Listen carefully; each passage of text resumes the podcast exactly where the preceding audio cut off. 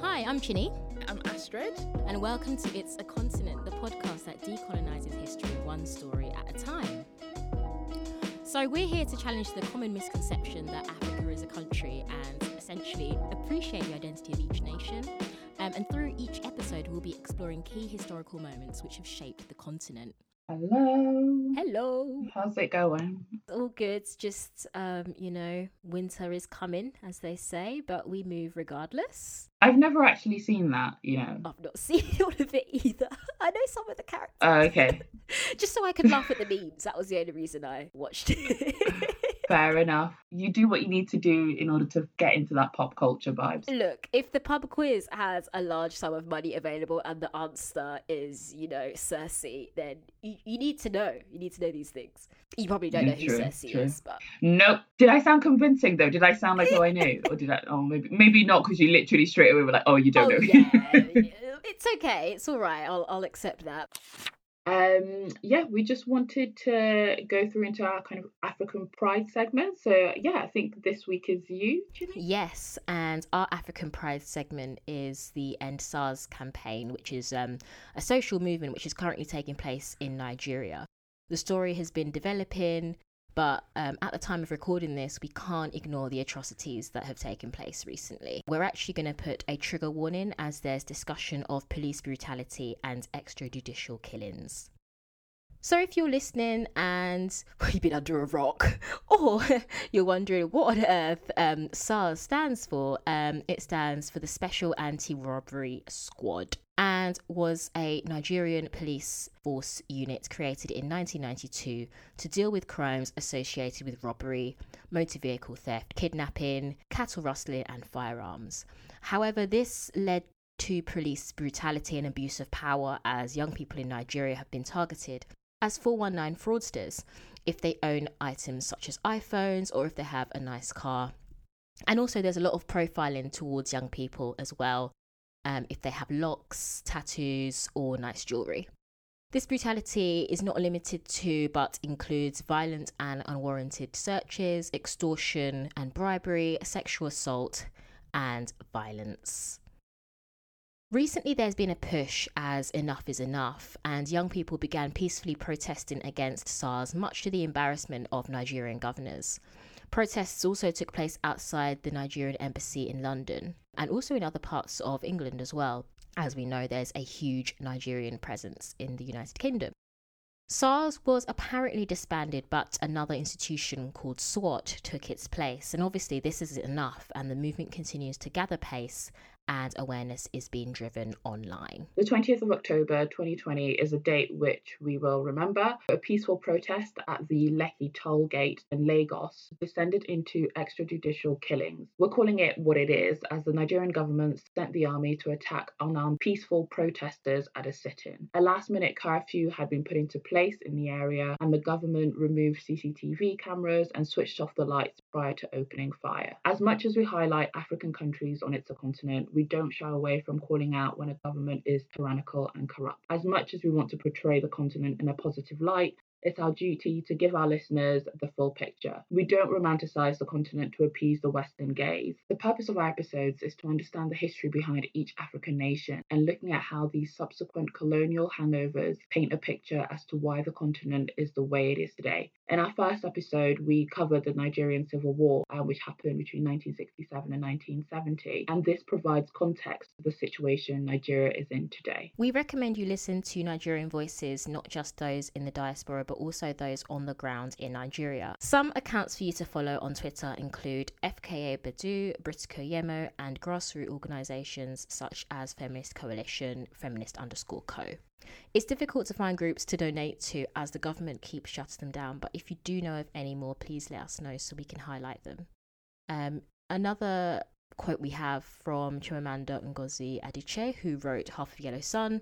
We've put the article in the episode show notes, but a quote from that article that stands out to us is a movement cannot spread so organically and widely across Nigeria if it does not legitimately reflect the grievances of ordinary people.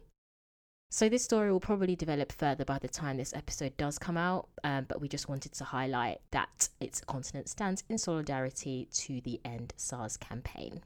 definitely, definitely. No, it is really good to see. And also just I just feel like this whole year with everything that's happened, Yeah. it's just gotten to this kind of crescendo point. Yeah. You know what I mean? Yeah, definitely. Where people are like, you know what, let me do I need to do something about it because yeah, Yeah. so as much as we say 2020 has honestly been one the longest year ever, two you're just waiting for it to be over. There's been moments like this Yeah. where you're like, It makes me Okay, yeah, yeah. it makes me optimistic that there could be change, you know. Um and despite just so much challenge from the the Nigerian government where did you see that tweet about the Twitter CEO Jack Dorsey was threatened to be sued for supporting the protest of End SARS. Like it's just like it, yeah, it's just ridiculous. yeah, I did see that. Imagine asking him for a billion pounds or whatever. Like, what even? like no, like the the young will not. We, we will not stand up for this. Where are we this week? So this week we're actually going pre-colonial uh, PC, if that's a thing. I'm making it a thing now. So You're making it a thing. You, you you've now reached it's like BC that point when you PC. It's our new date Oh. variation here. Um, but yeah, we've we've listened to some of your feedback, and best believe we also want to find stories that have shaped African nations um, that has happened before European colonization. Um, so yeah, this week we're covering Queen Nzinga, one of the greatest female rulers of the continent. She was made famous by fighting against the slave trade and European influence, by fighting off Portuguese invasions and slave raids for more than 30 years. We've done the best we can with limited sources here, so a lot of dates that you hear are kind of circa or they're conflicts from source to source. But this episode will give you an insight into Queen Nzinga, and you can have a look at some more resources if you do decide to Google and do a bit more research. Queen Nzinga of the Ambundu kingdoms of Ndongo and Matamba has been described as an astute diplomat and visionary military leader. She's basically an all rounder. Nzinga resisted Portuguese invasion and trade for 30 years, fighting for freedom of her country until her death at the age of 82. The development of the slave trade along Africa's south coast changed the cultural, political, and economic environment of the Kingdom of Ndongo.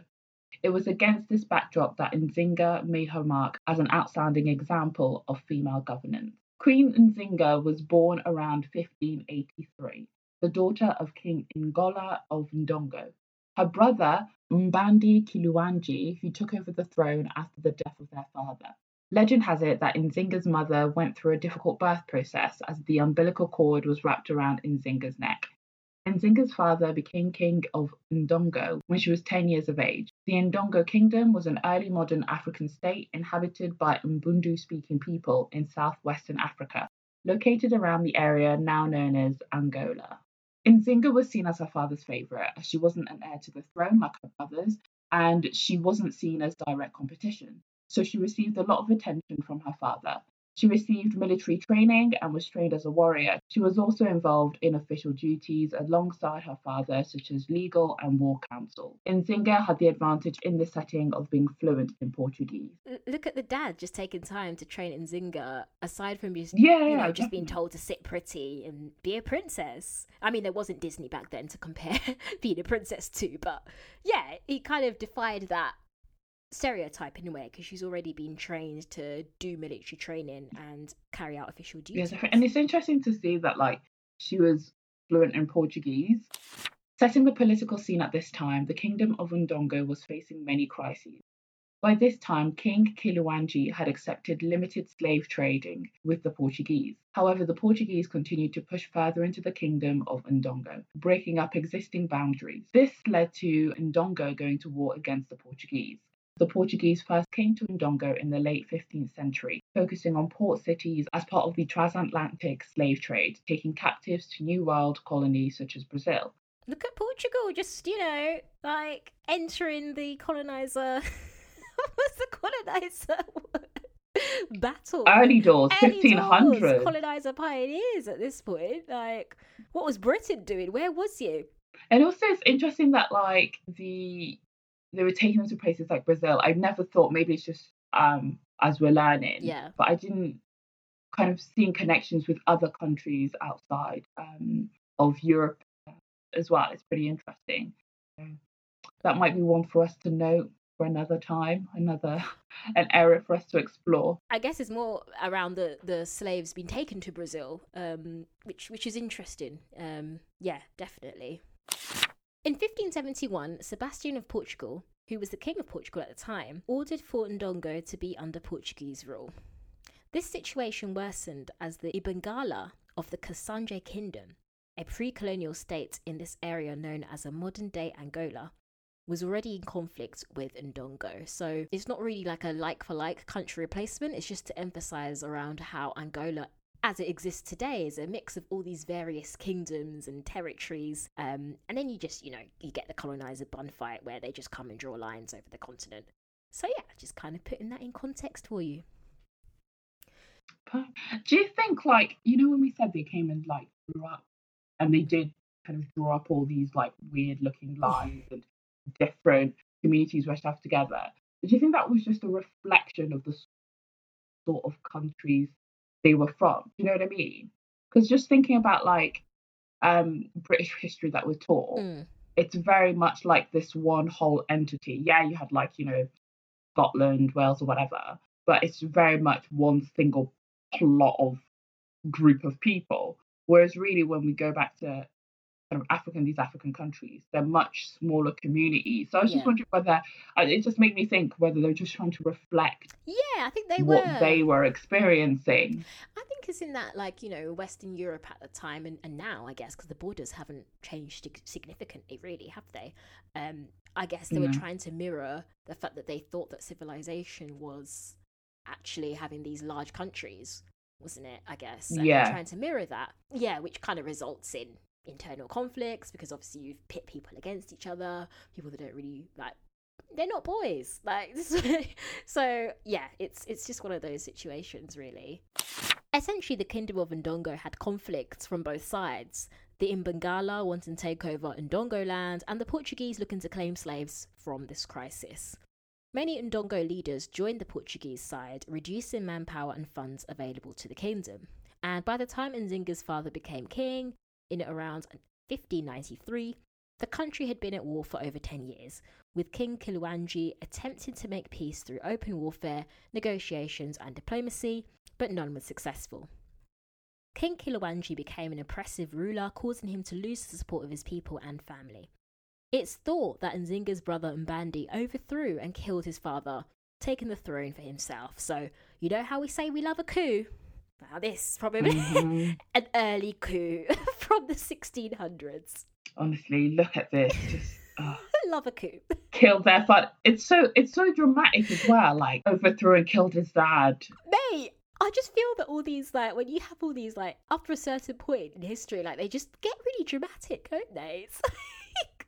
Yeah, people just don't care anymore. You're gone. Yeah some of us are looking for thrones out here, and you being here is just in my hey, way. This is an early Game of oh. Thrones. I know you said you never watched it, but I think the story to come kind of mirrors the story a little bit, or the little that I've seen for me purposes, of course. Mbandi, however, was just as ineffective and cruel as his father and lacked his sister's intelligence. Mbandi was paranoid that Nzinga's baby son would grow up and plot to assassinate him. As you often think, I suppose. This resulted in Mbandi ordering for Nzinga's son to be killed and for Nzinga to be forcibly sterilised. Again, more drama. Mm-hmm. This is just one little segment. it's not even everything. Do you know what it's like? This is reminding me of Greenleaf. I was gonna say for those for those listeners Amen. who, if you have not watched Greenleaf on Netflix, Chinny and I were obsessed. We yeah. Early seasons. Oh my god because you basically have this family in a church um, not in a church, but like what, they're a, a fake church. What do you a mega church? yeah. And so, and the level of drama literally. in one episode, and we could never connect different season. Would literally, you literally have to rewatch season two to remember even where you're at. So this is definitely that level of messiness. It is. Like, it's Greenleaf messy. Honestly, it's it's yeah, Greenleaf messy. That should be a word in the dictionary. Greenleaf messy. Urban Dictionary, who? mm-hmm. Yeah. We're taking it straight through to the Oxford Dictionary. bypass Urban Dictionary. yeah, we're bypassing. Oh. So after Nzinga's forcible uh, sterilization, she fled to the kingdom of Matamba for her safety, where she remained until her brother needed her to be an ambassador for the Portuguese to negotiate a treaty as she spoke fluent Portuguese. In 1622, Mbandi sent Nzinga to Luanda as his envoy to negotiate peace with Dom João Correia de Sousa, the Portuguese governor. At this moment, Nzinga proved to be an outstanding negotiator and diplomat. During these talks, Nzinga dazzled in her royal clothes and entourage with a Dutch artist recording this historical meeting in a painting. The significance of this is that normally Ndongo leaders would meet um, Portuguese leaders whilst wearing Western clothing, but Nzinga wanted to display that her culture was not inferior. The story is told that only one chair was available at the conference, which was to be for the Portuguese governor, and a mat provided for Nzinga. The plot was to make sure that Nzinga was standing so she looked inferior as a conquered African, whilst obviously the Portuguese governor would be seated on the chair comfortably. However, Nzinga signalled to her entourage, and one of the maids formed a physical seat for Nzinga using her body. So if you thought that physical theatre in year seven drama was useless, here it is showing its credibility and use. Coming right here. Oh, I love it. I love it. I love the fact. Sick of pretend to be a tree. you finally have a use and purpose. this is what you should have been doing. Yes, it wasn't all useless. It's the crab, I assume, or you like all fours. I don't know, but I, I guess all fours is more comfortable. Actually, I think the crab would be quite uncomfortable. yeah, gosh, you're doing the crab. At... Okay, you're another level of chair out here. I'm, no, I have. I'm a simple. I don't think I've yeah, been able yeah, to do the crab since I was ten years old. oh, same here. Once on the same level as the governor, Nzinga was able to communicate as an equal. Treaty negotiations were successful, and Nzinga convinced the Portuguese to recognise the Kingdom of Ndongo as an independent monarchy and withdraw Portuguese troops. This was done by arguing that the kingdom was in fact independent rather than a conquered state. Nzinga also made sure she flattered the Portuguese according to the story, and in exchange for this, she offered to open trade routes to the Portuguese, release European captives held by her brother, and study Christianity and become baptized. This was probably more of a political move rather than an actual religious conversion, as Nzinga took the name Dona Ana de Sousa after the governor. In this case, she used religion as a political tool by thinking that her country could be open to whatever science and technology Europe had come up with. However, around a year after the treaty was signed, the Portuguese disregarded the terms of the treaty and decided to carry on slave gathering. So they just carried on, uh, taking captives to Brazil and taking precious items. And yeah, just to highlight that Brazil was a major location for the slave trade, and there is, um, you know, substantial Yoruba um, influence in Brazil, and um, often Brazil isn't mentioned as much as you know the US or the Caribbean when it comes to talking about the slave trade. Certainly, haven't been any slave films set in Brazil because Hollywood loves a slave film. Um, but, but yeah, just to highlight that Brazil is a place there's a, there are a lot of um, descendants of slaves, and it's definitely a topic that we might look to cover as well. Yeah, I definitely think we should. Yeah, I think we should. Let's have a look at that. Mbandi, Nzinga's brother, was shown to be a weak leader, and Mbandi, uh, this is another Greenleaf section. uh, he later died mysteriously, with some saying it could have been suicide or even poisoning by Nzinga herself as revenge for Mbandi killing her son, which I guess is, is, is fair enough. Yeah, like if that was her reasoning for it, then yeah, I don't see why. You know, yeah, she's not. It's your only brother, but it's fine. Yeah, he did kill kill the dad. He did kill her son. Yeah, yeah. That's, that's that. oh yeah, let's not forget. Actually, he did sterilize yeah. her. Okay, okay. Yeah, there was no, a lot of yeah. there was a lot of things that he did. There was a lot going on. A lot of um, yeah. Around the same time Nzinga became queen, the Portuguese renewed their attacks against Ndongo by hiring warriors from the Kasanji kingdom to fight on their behalf. Nzinga and her people fled in response to this and founded a new state. Nzinga led her army against the Portuguese and fought against them in a war that lasted for three decades. She took advantage of European rivalries by forming an alliance with the Dutch. She also offered her kingdom as a sanctuary for runaway slaves, which was an unusual law. Nzinga also stirred up unrest in Ndongo as well, which was indirectly controlled by the Portuguese. She also exploited European rivalries to her advantage by forming an alliance with the Dutch, who were scrambling for the continent in this region.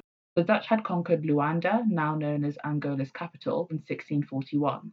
Nzinga used the Dutch alliance to defeat the Portuguese army, and when the Dutch were then defeated by the Portuguese the following year. She continued her battle against the Portuguese, personally leading her troops into battle well into her 60s. Mate, 60s though. Imagine still fighting at the age of 60. I know this woman was out here like. To be honest, probably gonna be working till I'm 80, so this is, this is probably nothing.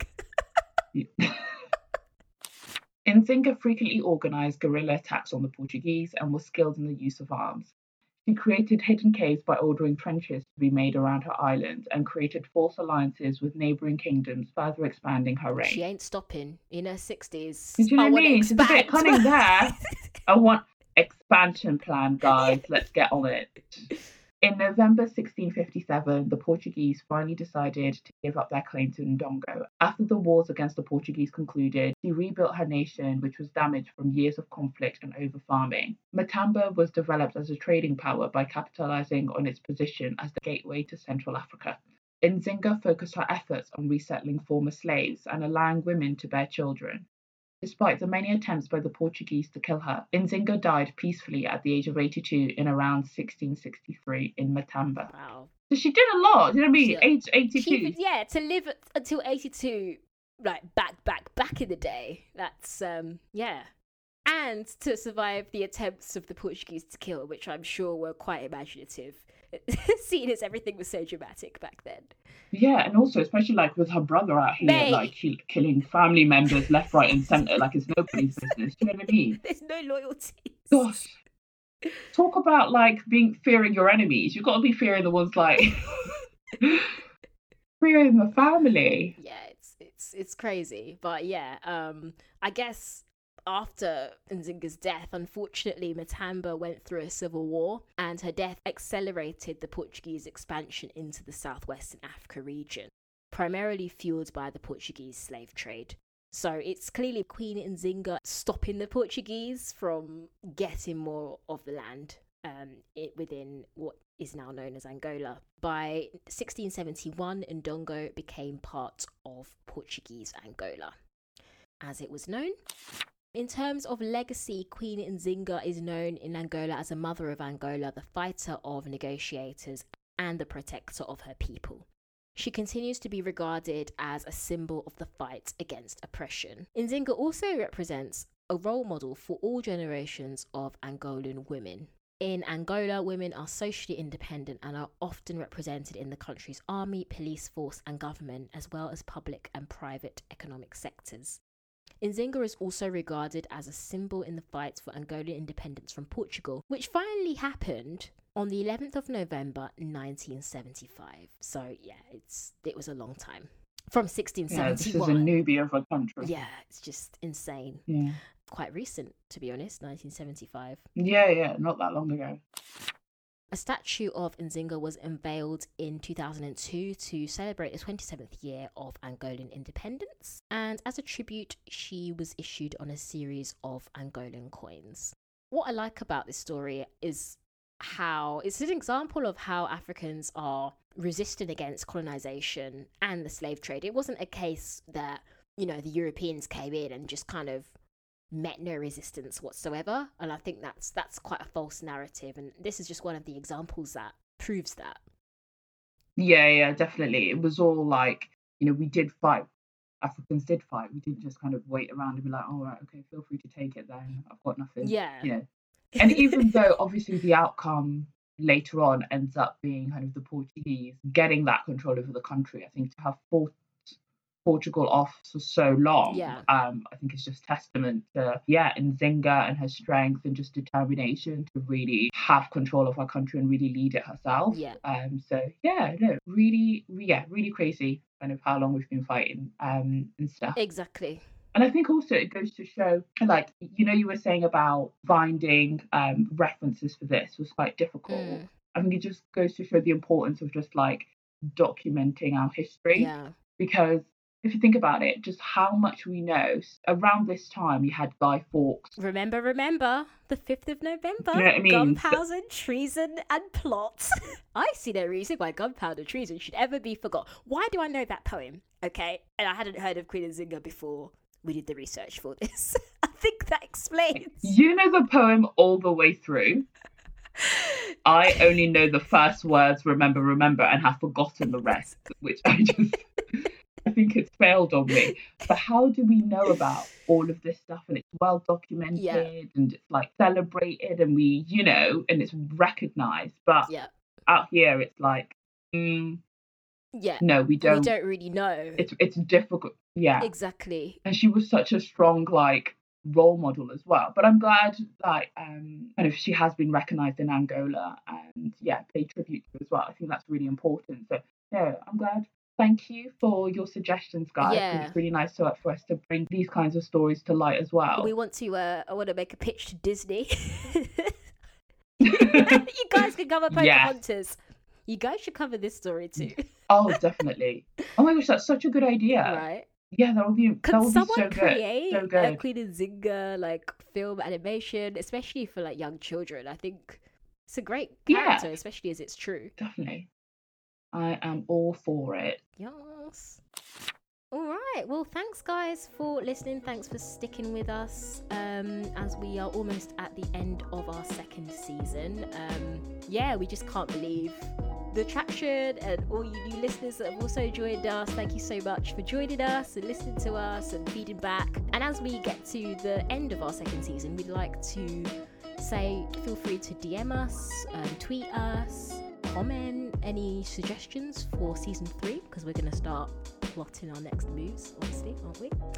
So yeah, Always, always, always always. plotting. So yeah, I literally can't believe I can't believe it's like coming up to the end of season two. I know I said that at the end of season one, like, oh um but yeah, it does feel like we're we've always done this. You know what I mean? Like it's so it's so weird how it kind of becomes a part of your everyday, an enjoyable part of my everyday. Um so yeah, thank you so much for listening guys. Yeah. Feel free to follow us on Instagram at It's Continent Pod and also on Twitter at It's Continent. See you in two weeks' time. Bye. Bye.